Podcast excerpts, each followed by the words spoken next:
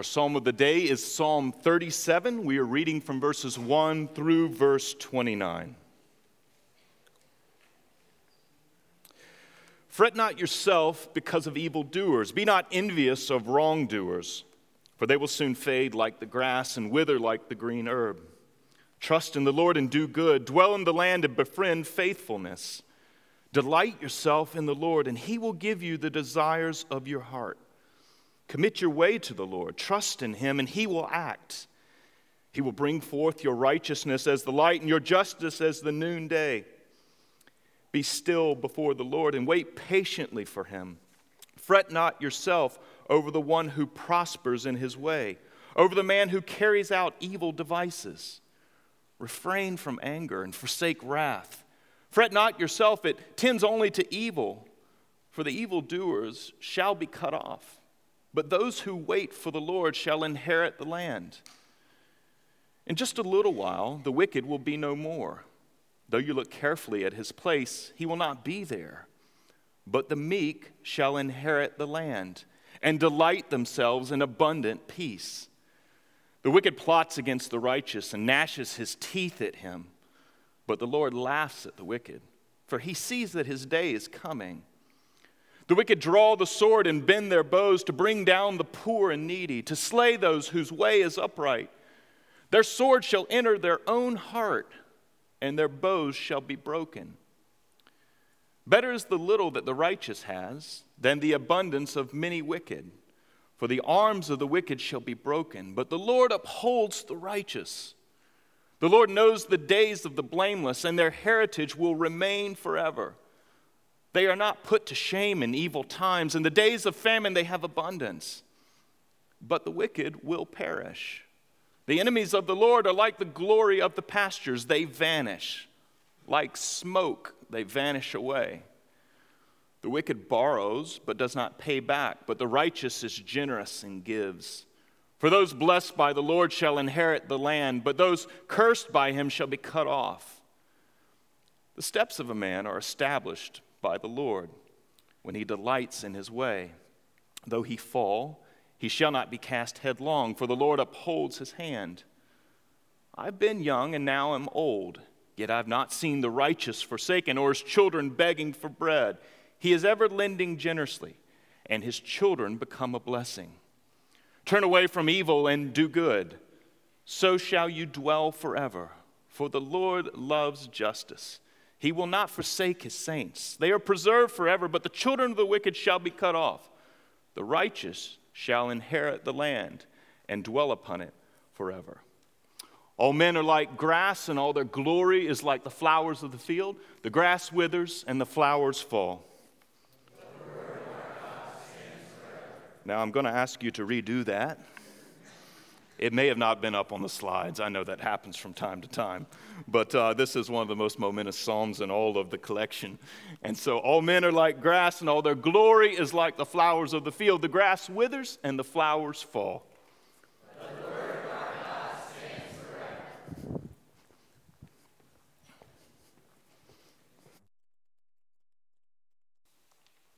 morning.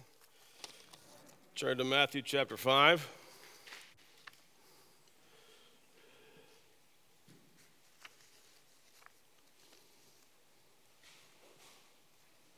Matthew chapter 5, beginning at verse 38. You have heard that it was said, an eye for an eye and a tooth for a tooth. But I say to you, do not resist the one who is evil. But if anyone slaps you on the right cheek, turn to him the other also. And if anyone would sue you and take your tunic, let him have your cloak as well. And if anyone forces you to go one mile, go with him two miles. Give to the one who begs from you, and do not refuse the one who borrows, uh, who would borrow from you. This is the word of the Lord.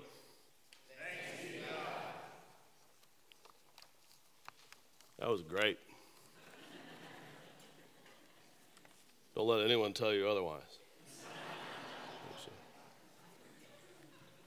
I ran that by him, so.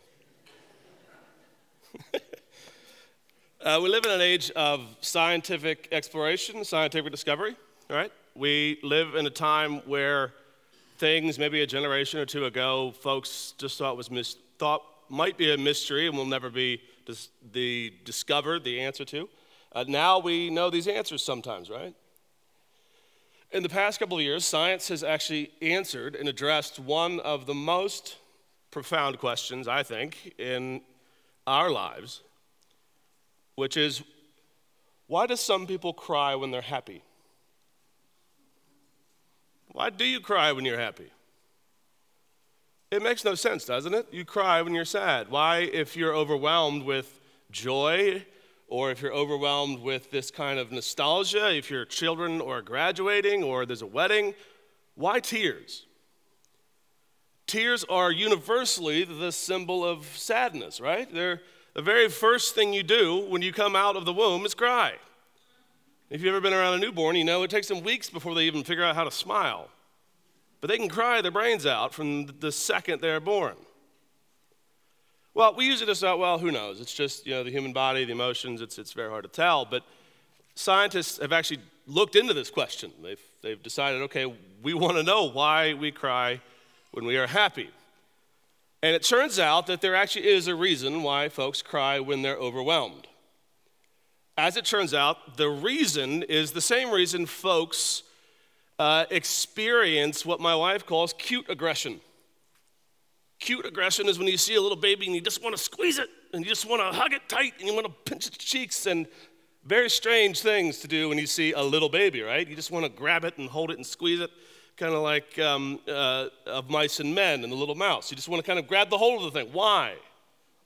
Well, what psychologists have discovered is that our bodies are pre wired for balance that when something is overwhelmingly distributed to one side, your body subconsciously will send out signals to stop it and kind of rebalance. So, those tears are a symbol of there is so much goodness, so much joy, whatever it might be, so much, uh, so many good feelings that your body will actually send out tears to rebalance the system. Same thing when you see things that are tender and cute. There's this almost like I'm to eat you up, as my wife and kids like to say when they see little babies.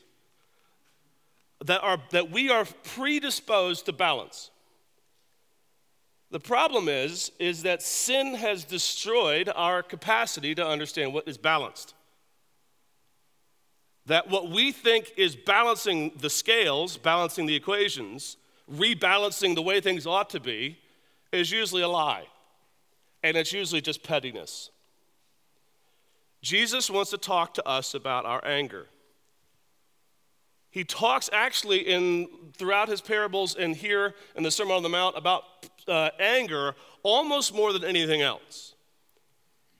It comes up repeatedly that we're supposed to be loving and not angry and bitter and fault finding and all these kinds of things. Now, the reason I got into Matthew 5 and then I got back into Psalm 37 and then even further back into this mosaic idea about eye for an eye, tooth for a tooth, is that these verses, these phrases, are perhaps, in fact, usually they're at the top of the list of the reasons why people hate Christianity. Most people will say, I cannot deal with this eye for an eye, tooth for a tooth deity that you think wants retribution and blood and vengeance. Flip to the New Testament, and Jesus says, turn the other cheek, and they say, aha, you're just abusers that say, turn the other cheek. That, that what Christianity does is uh, counsel those who are abused to simply take it, and it keeps people in power that shouldn't be in power. This is said repeatedly. And so I just said, all right, I want to look into this. And I began to look into it and look into it, and it just became a part of uh, some reflections that I've had that I want to share with you now. First, most people misunderstand what eye for an eye is eye for an eye and tooth for a tooth. First of, all, first of all, the myths. As far as we know, no one actually had their eyes gouged out or their teeth broken in the Old Testament. In fact, mutilation is such that if you do that to the image of God, very often there is a capital crime on the person who does it. In fact, the very first time the phrase eye for an eye, tooth for a tooth shows up in the book of Exodus, Most people forget that three verses later, a master who breaks the tooth of his servant must allow the servant to go free. They actually forfeit their rights over the person simply for breaking their teeth in an act of violence. So, eye for an eye, tooth for tooth has to mean something else than let's get the brass knuckles out and start paying people back. You see, in the ancient world, it would have been normal to assume that those at the higher levels of society get less justice in this life.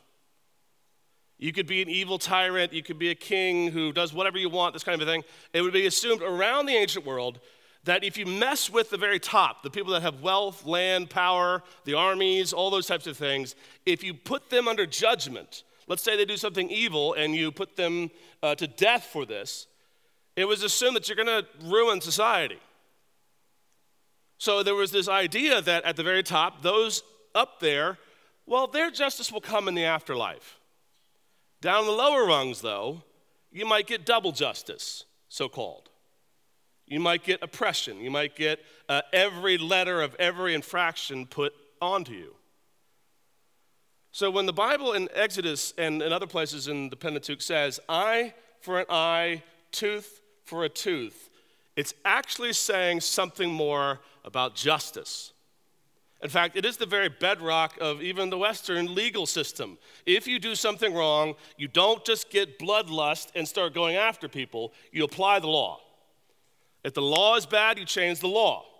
But this is why you get speeding tickets. They've said that, okay, if you break the speeding law, this is the infraction, you pay this much. If you go over a certain number of miles per hour, you pay more, these types of things.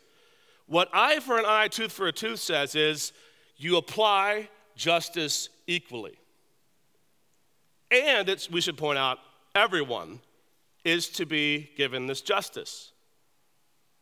Later in the Pentateuch, it actually gives commands for the king of Israel, who's not even there yet, hasn't even been enthroned, that he is not supposed to do X, Y, and Z. They have actually this idea of balance, justice, equality. All levels of society are supposed to be receiving the same thing which means you don't punish those down on the lower rungs more, and you don't free or overlook the faults or the sins or the crimes of those up above. At one point in, uh, I think it's the book of Numbers, it actually says, Do this without pity, which is what we would say, we say, Do this without prejudice. Do not say, I like him. Nah, let's just go ahead and bypass those set of rules. So, in our anger, here's the thing our anger in its basics, are always centered around this quest for justice, for balance. If someone does you wrong, and let's say they do something really, really, really wrong. Let's say your spouse just treats you unkindly, and then you both feel at odds, and then you're like two bighorn rhinos or bighorn rams just banging each other's heads in the living room, yelling and bickering. Now, my house, that's always my wife's fault.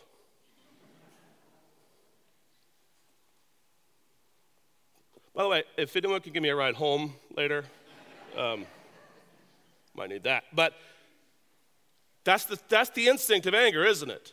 It's their fault. They did it. They've hurt me. But the lie that we're telling ourselves is that it's justice. I need them to say sorry, and I need them to say sorry in a certain way. Someone at work does something to you, or they neglect something that you need, and you look bad before your boss, or whatever it might be. You go, Come on, justice. And the quest for justice in the Old Testament is a profound and important question. We want that balance when those who are weak and oppressed and at the lower rungs of society are treated with abuse. When you go to Cuba and you see those who are oppressed and left in squalor sometimes, and those who have uh, all of the, the food they could want and all the power they could want, do nothing for those people, your natural cry is justice. We want this stopped. When you hear about abuse, when you hear about all these things, you want justice. The problem is, is you lie to yourself about how much justice you need for yourself. You see, Psalm 37 is the answer for those looking for true justice.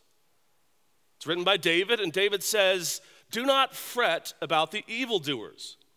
which is another way of saying, in fact, another way of translating do not fret, is do not be indignant about the evildoers. Do not be bent out of shape by the evildoers. Don't let them churn you into someone who only focuses on the wrong that is going on out there in the world. And if you listen to that psalm closely, you see so often what God is saying is, I'm coming for them.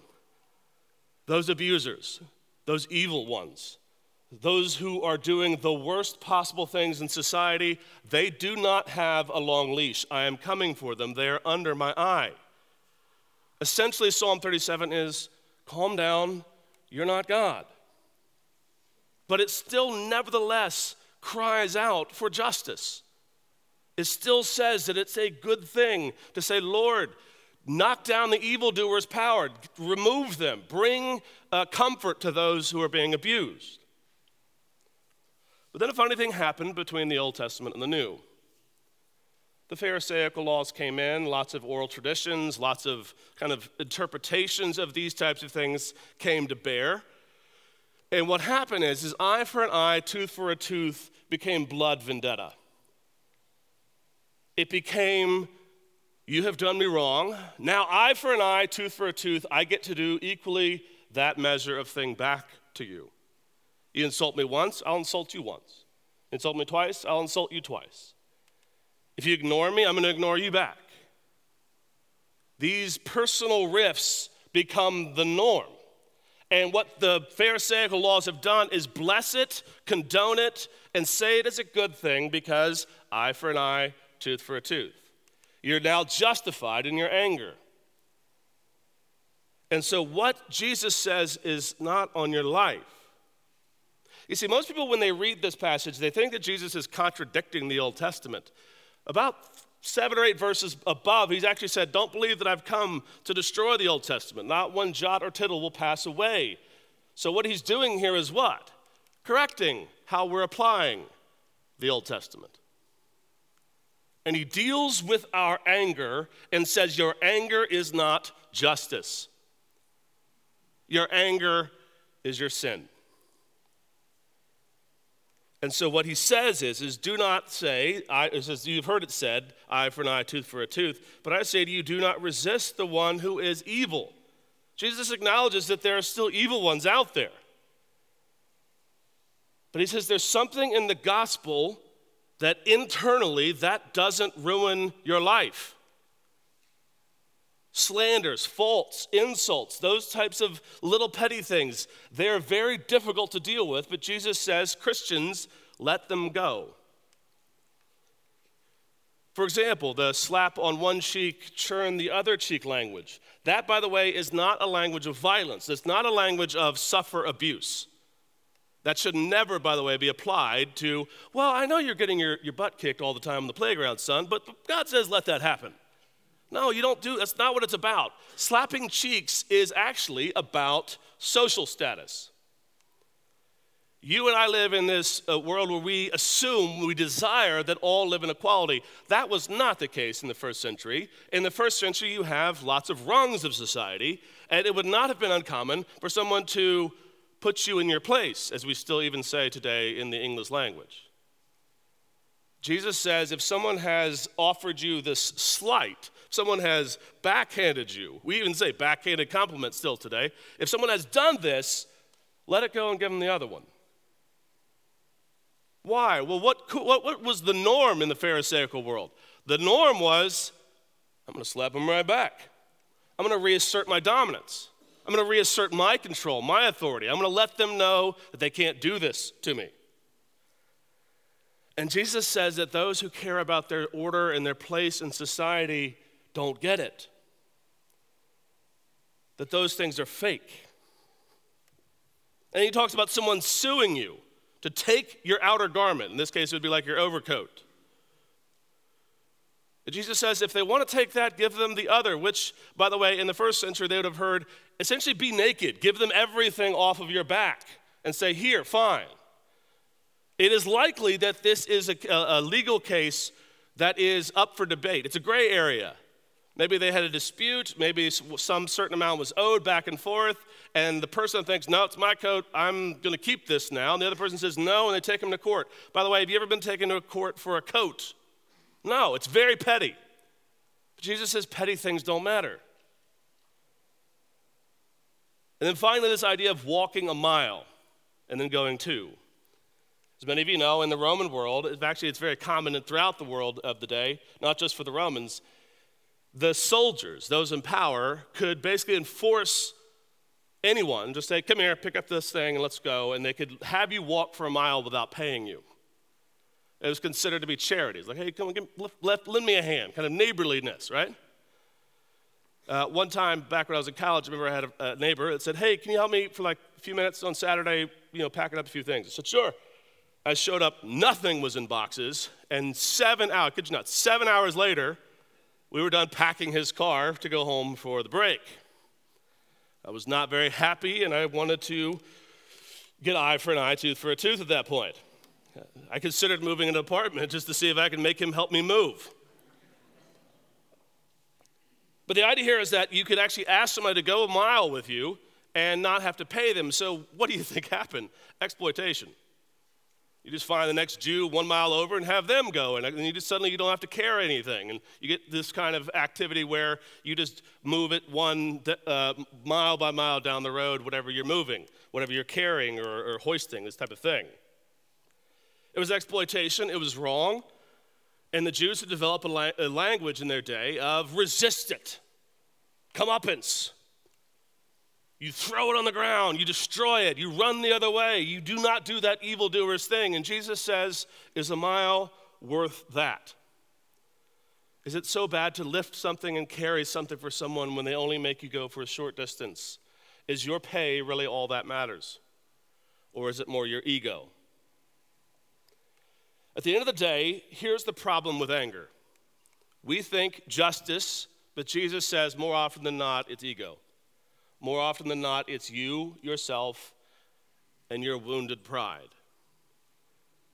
Someone has not treated you correctly, so you need revenge. Someone has not spoken to you kindly. You need to speak equally as unkindly to them, maybe not to their face, but certainly behind their back. Someone has not given you what you think you deserve. The riddle of the gospel is, is that while believing you deserve nothing, you get everything.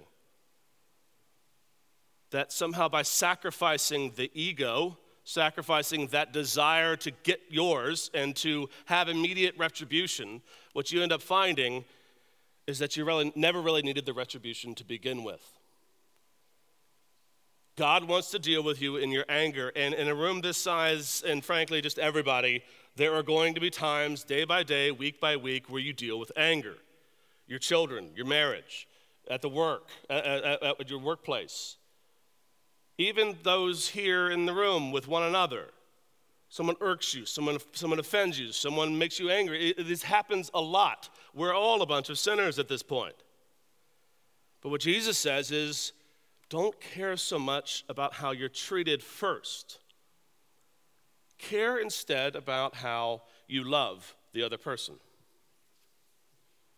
So, three applications for this. Three applications.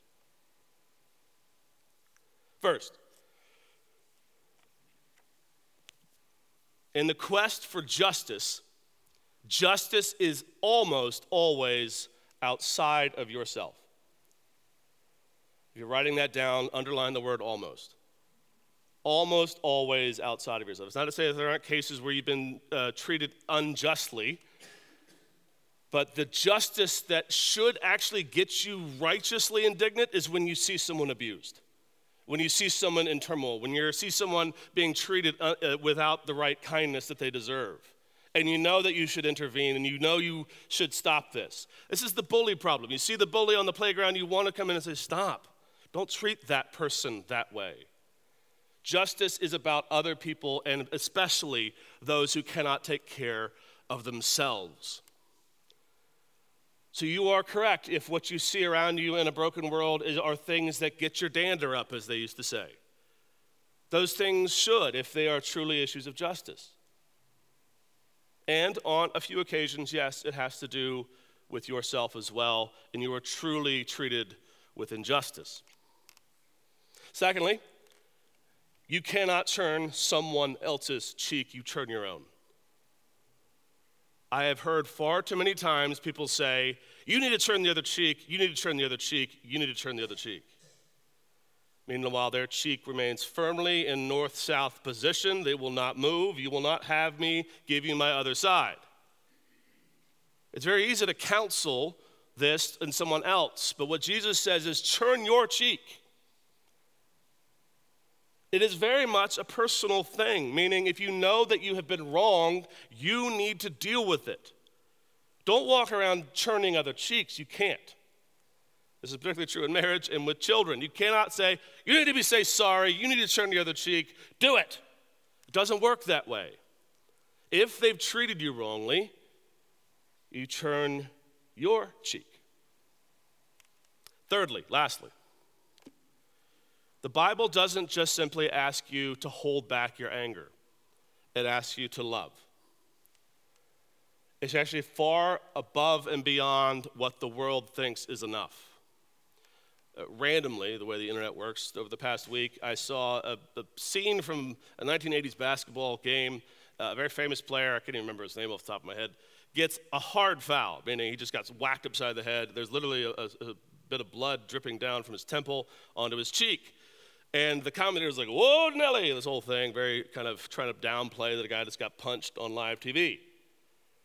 And in that day and age, or still today, I assume, I don't watch basketball, but I still assume, obviously, you don't retaliate or you'll get more penalties, these types of things. He immediately rushes this player that's been injured to the sideline, and the assistant coach comes up and he grabs the assistant by the neck and starts choking him. And he's just doing this like anger thing. And you can actually read the guy's lips, and the commentators note this. He's saying, Yes, take it out on me, take it out on me, get, get, get the anger out. And the commentators start to praise the basketball player for doing this because he's just dissipated anger, and now he's calm, serenity now, this kind of a thing. That's not what the Bible's notion, that's not what Jesus' notion of turn the other cheek is. The very next section after it, it talks about loving your enemies. You see, just simply squeezing a stress ball, just simply yelling into a pillow, just simply letting anger out is not enough. We are not Buddhist. It is not simply about letting those, those passions, those feelings go. Rather, what you say is, they might be an enemy, but I must love them. I need to pray for them, and I need to legitimately let go of the grievance that I have on them. And the sign for that, the symbol of that, is no less than Jesus himself on the cross with their hammers in their hands, with the mocks and taunts on their lips, saying, Forgive them, for they don't know what they're doing. That the man who absolutely does not deserve what he's receiving is praying for those who have done it.